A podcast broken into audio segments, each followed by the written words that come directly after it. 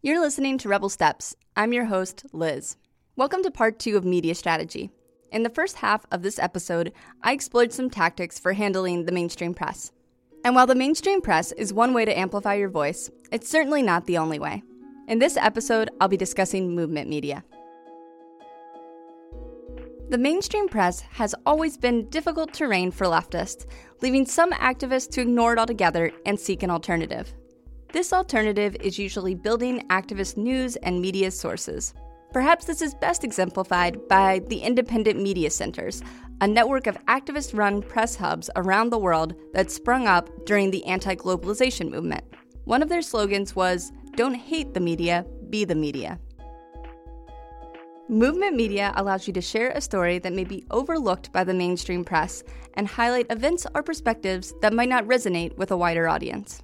Here's Matthew, who we've heard from earlier this season. Movement media is a way of creating alternative information sources, and instead of having to compete politically, there's a way to kind of frame your own narrative and frame your movement uh, in the way you'd like to, rather than having to kind of contest with other voices. Movement media can help us connect to other communities and struggles. It gives us an opportunity to celebrate each other's wins and learn from each other's experiences. Here's Sean from the Seriously Wrong podcast, a utopian leftist comedy podcast. I think that anarchist and political media can make a huge contribution to just the well being of individuals who are engaged in activism. Activism can be extremely crushing and painful, and there's a lot of losses, and it takes a lot of your time and energy, and sometimes doesn't pay off and good political media can make the process of engaging with the horrors of the world a little bit less crushing, a little bit more hopeful. Good media can encourage the people who are doing good work to keep doing the good work and let them know that they're valued and that they're contributing to something meaningful and worthwhile. And a big part of that is just having fun and being funny. It, it doesn't mean not taking it seriously, it just means making political engagement part of the fullness of life, making it a regular thing. If it's something that you can joke about, that means it's something that's normal to you. And in order for us to win, participating in politics has to be normal.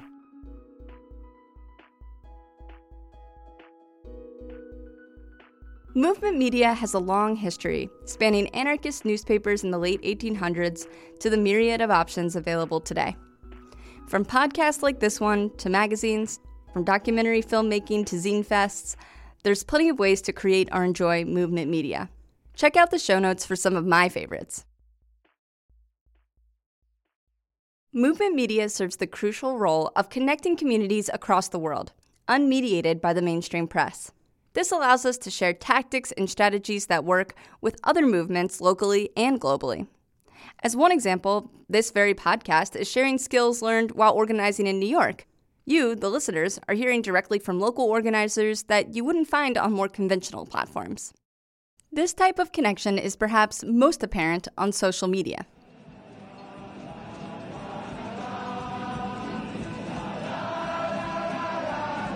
The audio you're hearing comes from a video shot during the uprising in Chile in 2019. It shows countless guitars accompanying a crowd singing Victor Jara's El Derecho de Vivir en Paz, which translates to the right to live in peace.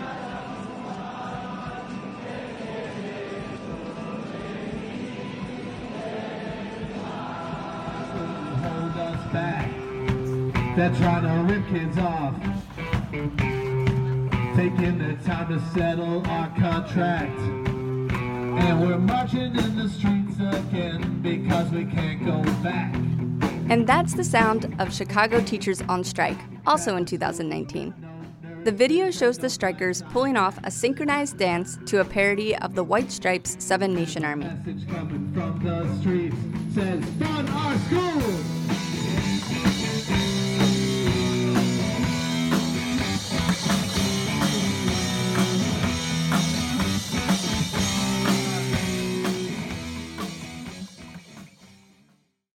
I think we sometimes take it for granted that we can see the front lines of the struggle coming directly from organizers and participants around the world.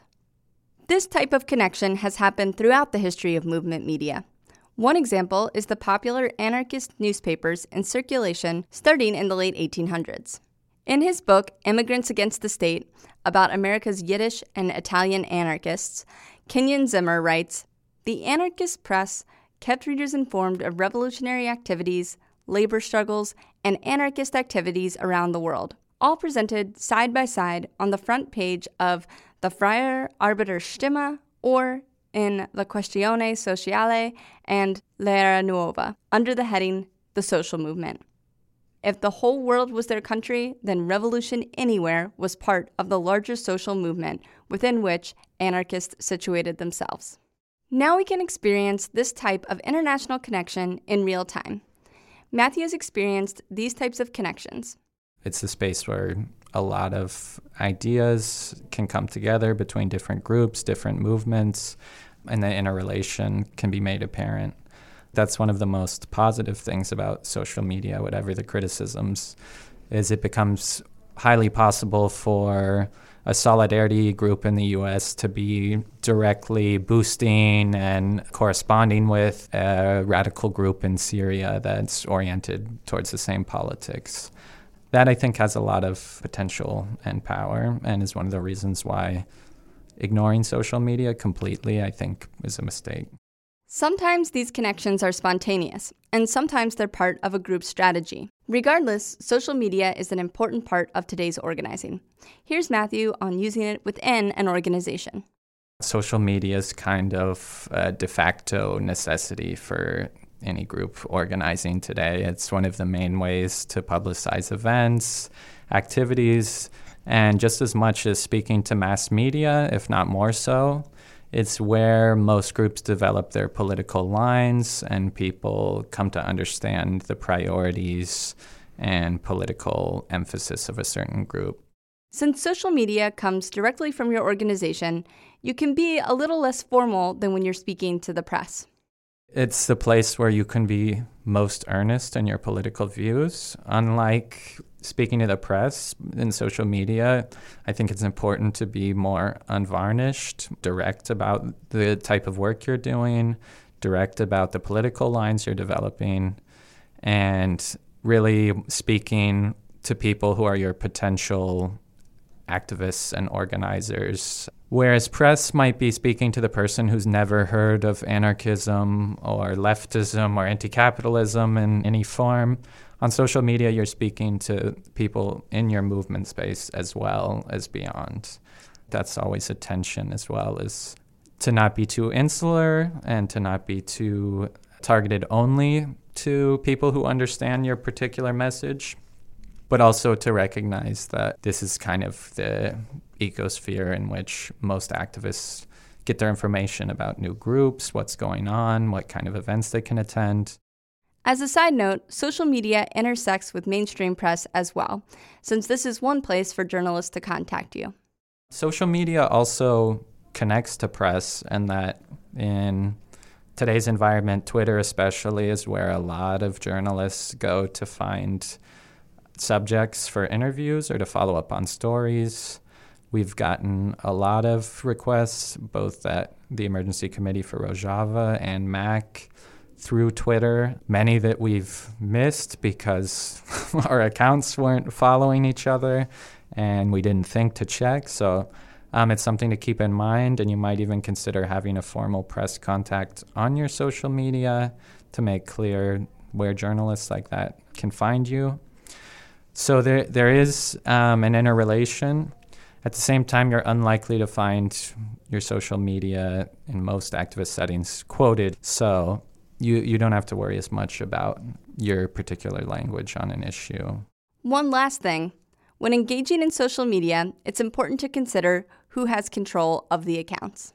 People who are in control of any type of communication, including press, and especially social media, have the potential to shape the way a group is understood, the way a group's political lines are formed.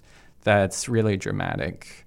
So, I would also recommend to anyone starting a new group or new to activism that you collectivize your social media and share access as well, and make sure that it's not one voice, and that who controls this infrastructure is as transparent as possible.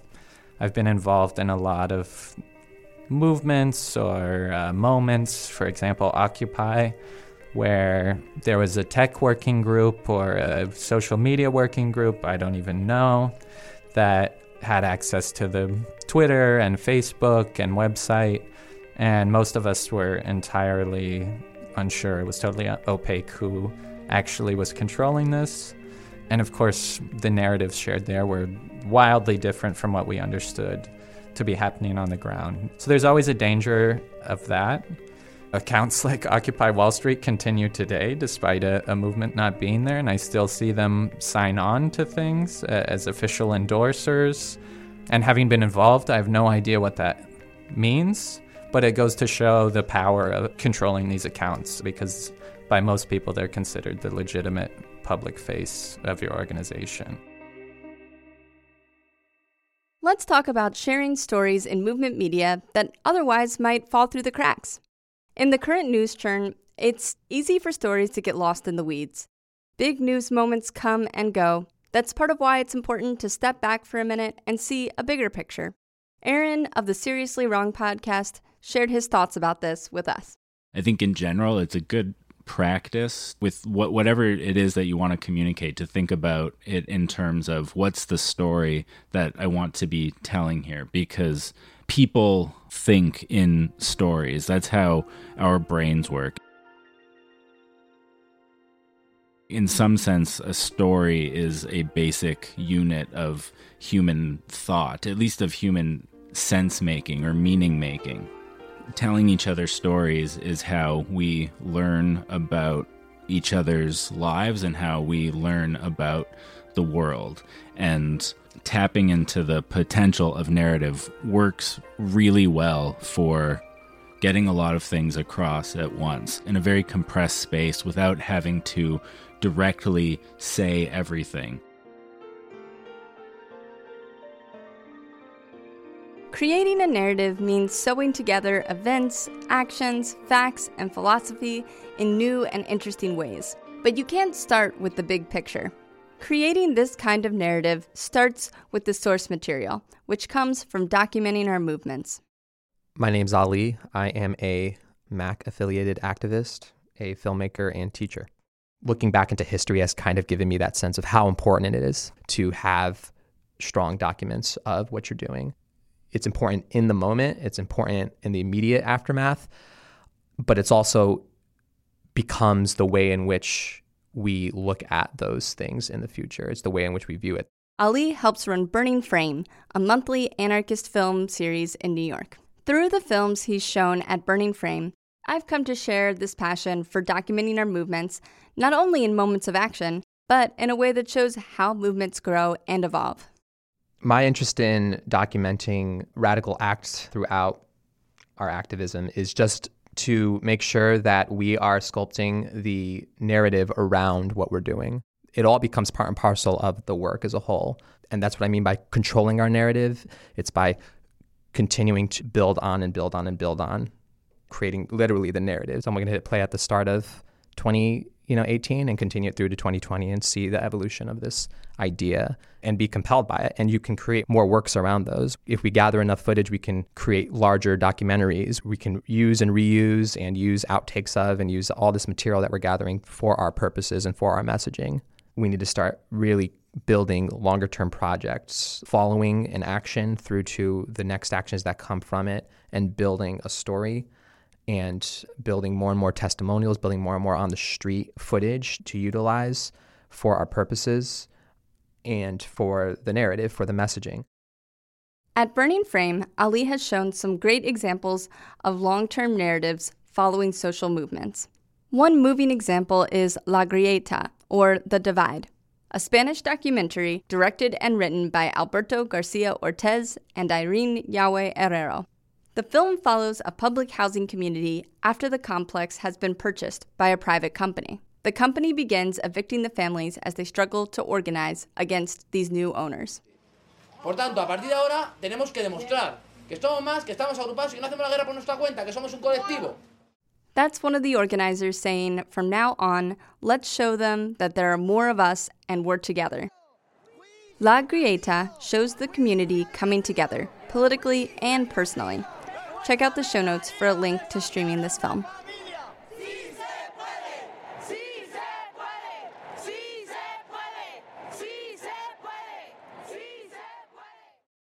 To create compelling narratives like this one, we need to make documentation part of our everyday organizing. This takes some intentionality. The ideas that I have around media strategy definitely necessitate that the groups themselves that are doing actions, that are planning things, take into account the need to publicize. And if we are going to publicize, you have to bring in the people within your groups or within your circles of influence that would be interested in documenting these things if you're going into an action, it's like, okay, we have this action, we're planning it, it's a week away. Remember to reach out to your, your videographers that you know. Just remember to consider that at the very least. If you are the person taking on this documentation, Ali has a couple tips. The mentality of a lot of people going to actions who are filming is a live stream mentality where they're just filming everything.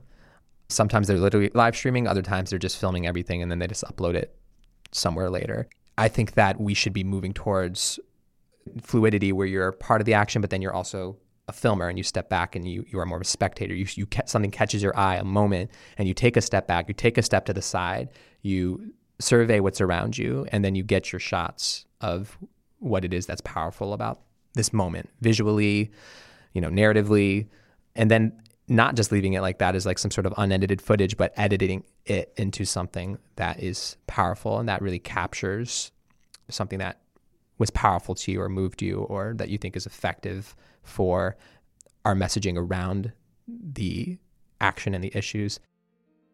For more on storytelling, check out the Final Straws interview with Margaret Killjoy, where they discuss subcultures, storytelling, and myth.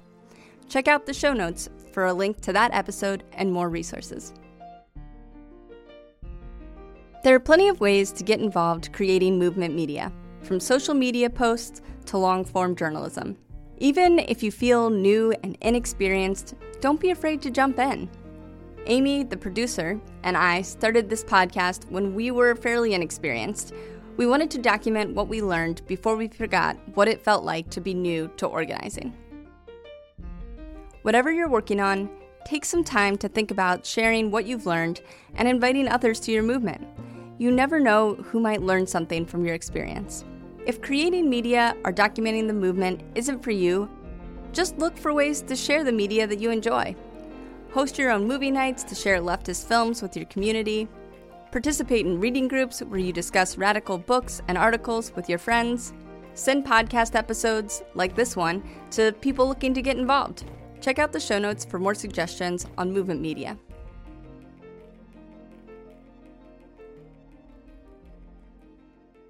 Before I finish this discussion on media, both movement and mainstream, I want to take some time to talk about security concerns. Creating media or talking to the press means being comfortable recording and sharing our thoughts and our actions. In communities accustomed to repression, this isn't easy. We need to use caution no matter what the context. Asking people for their consent before photographing or recording them is a good place to start. Police and prosecutors can use any image as evidence against protesters and organizers. For that reason, many people are very wary of being photographed at demos or marches. One tactic for avoiding accidentally incriminating anyone is filming or photographing people from the neck down or in some other way that doesn't feature their face. Another is keeping cameras pointed on the cops during demos so as to record their errors without endangering participants. And yet another is to post photos with all faces blurred out, though this should be done with great care. Lastly, take extra care not to film anyone doing something that's potentially illegal or even looks illegal. If you're working within your group or movement, it's important to communicate your intentions to film or record what's happening. Having everyone on the same page can alleviate some concerns. Here's Ali again. Sometimes people don't feel comfortable with the idea of media being around. But I think concretely, it, it changes nothing in terms of security culture, in terms of safety for most actions that we do, because we're already out there in the public for most of these actions. So it's really about knowing when and when not to be filming, and it's on the groups and the filmmakers to be in conversation with each other both beforehand, but also as actions unfold about what is okay to film and what's not if things shift and change. Especially when it comes to your group, your activist group, your actions that you do. It's about communication with that group, about filming, about what filming entails, about if everyone is okay with that. And it's just about having consensus around is it okay to film this kind of thing? Whatever arises from those conversations is where you go from there. The security risks are real, but there are ways to handle them, and we can't let these risks keep us from sharing our stories.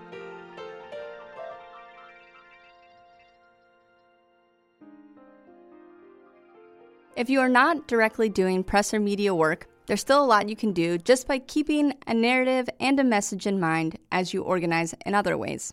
Even if you're not invested in media work, you want to think about how someone without any context who might be viewing it either in person or through other media channels, if people pick it up despite your commentary or lack of commentary, how that person without any context is going to view your action. And it's something to consider in all circumstances, all possible actions and events, regardless of how clandestine or security conscious or legally risky an action might be or uh, an event might be. You always are going to be subject to a public gaze and, and possible interrogation by media, and, and you want to recognize that if you don't frame the narrative, they might frame it for you. So you might not be a spokesperson, you might not be writing press releases, you might not be writing statements for social media, but your actions and events themselves are still statements of a type and will be read in a certain way by the wider public and the wider media. And so you should always have, at least as part of your strategy in an action or campaign, the recognition that you're speaking to someone in some way and you want to put yourself in the shoes of, of such a person and think if I ran into this, what would I think was happening and how would I feel about it?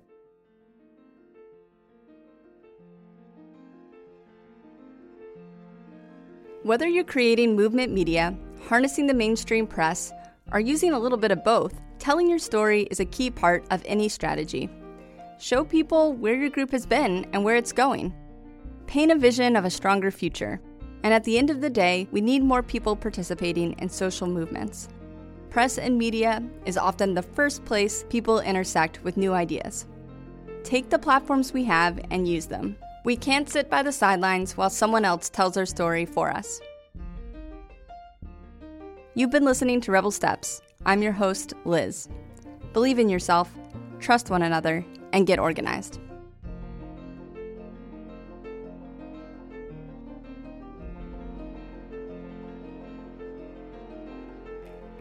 This episode was written, edited, and produced by Amy and myself. Music for this episode was kindly gifted to us by Sefi and also includes some songs that I created. Special thanks to our interviewees, Matthew Ali and Sean and Aaron of the Seriously Wrong podcast. For more resources, check out the show notes for this episode on rebelsteps.com. If you enjoyed this podcast, please consider supporting us on Patreon or sharing this episode with your friends or via social media. This podcast is part of the Channel Zero Network, an anarchist podcast network run by radical media makers. Head over to channelzeronetwork.com for more podcasts.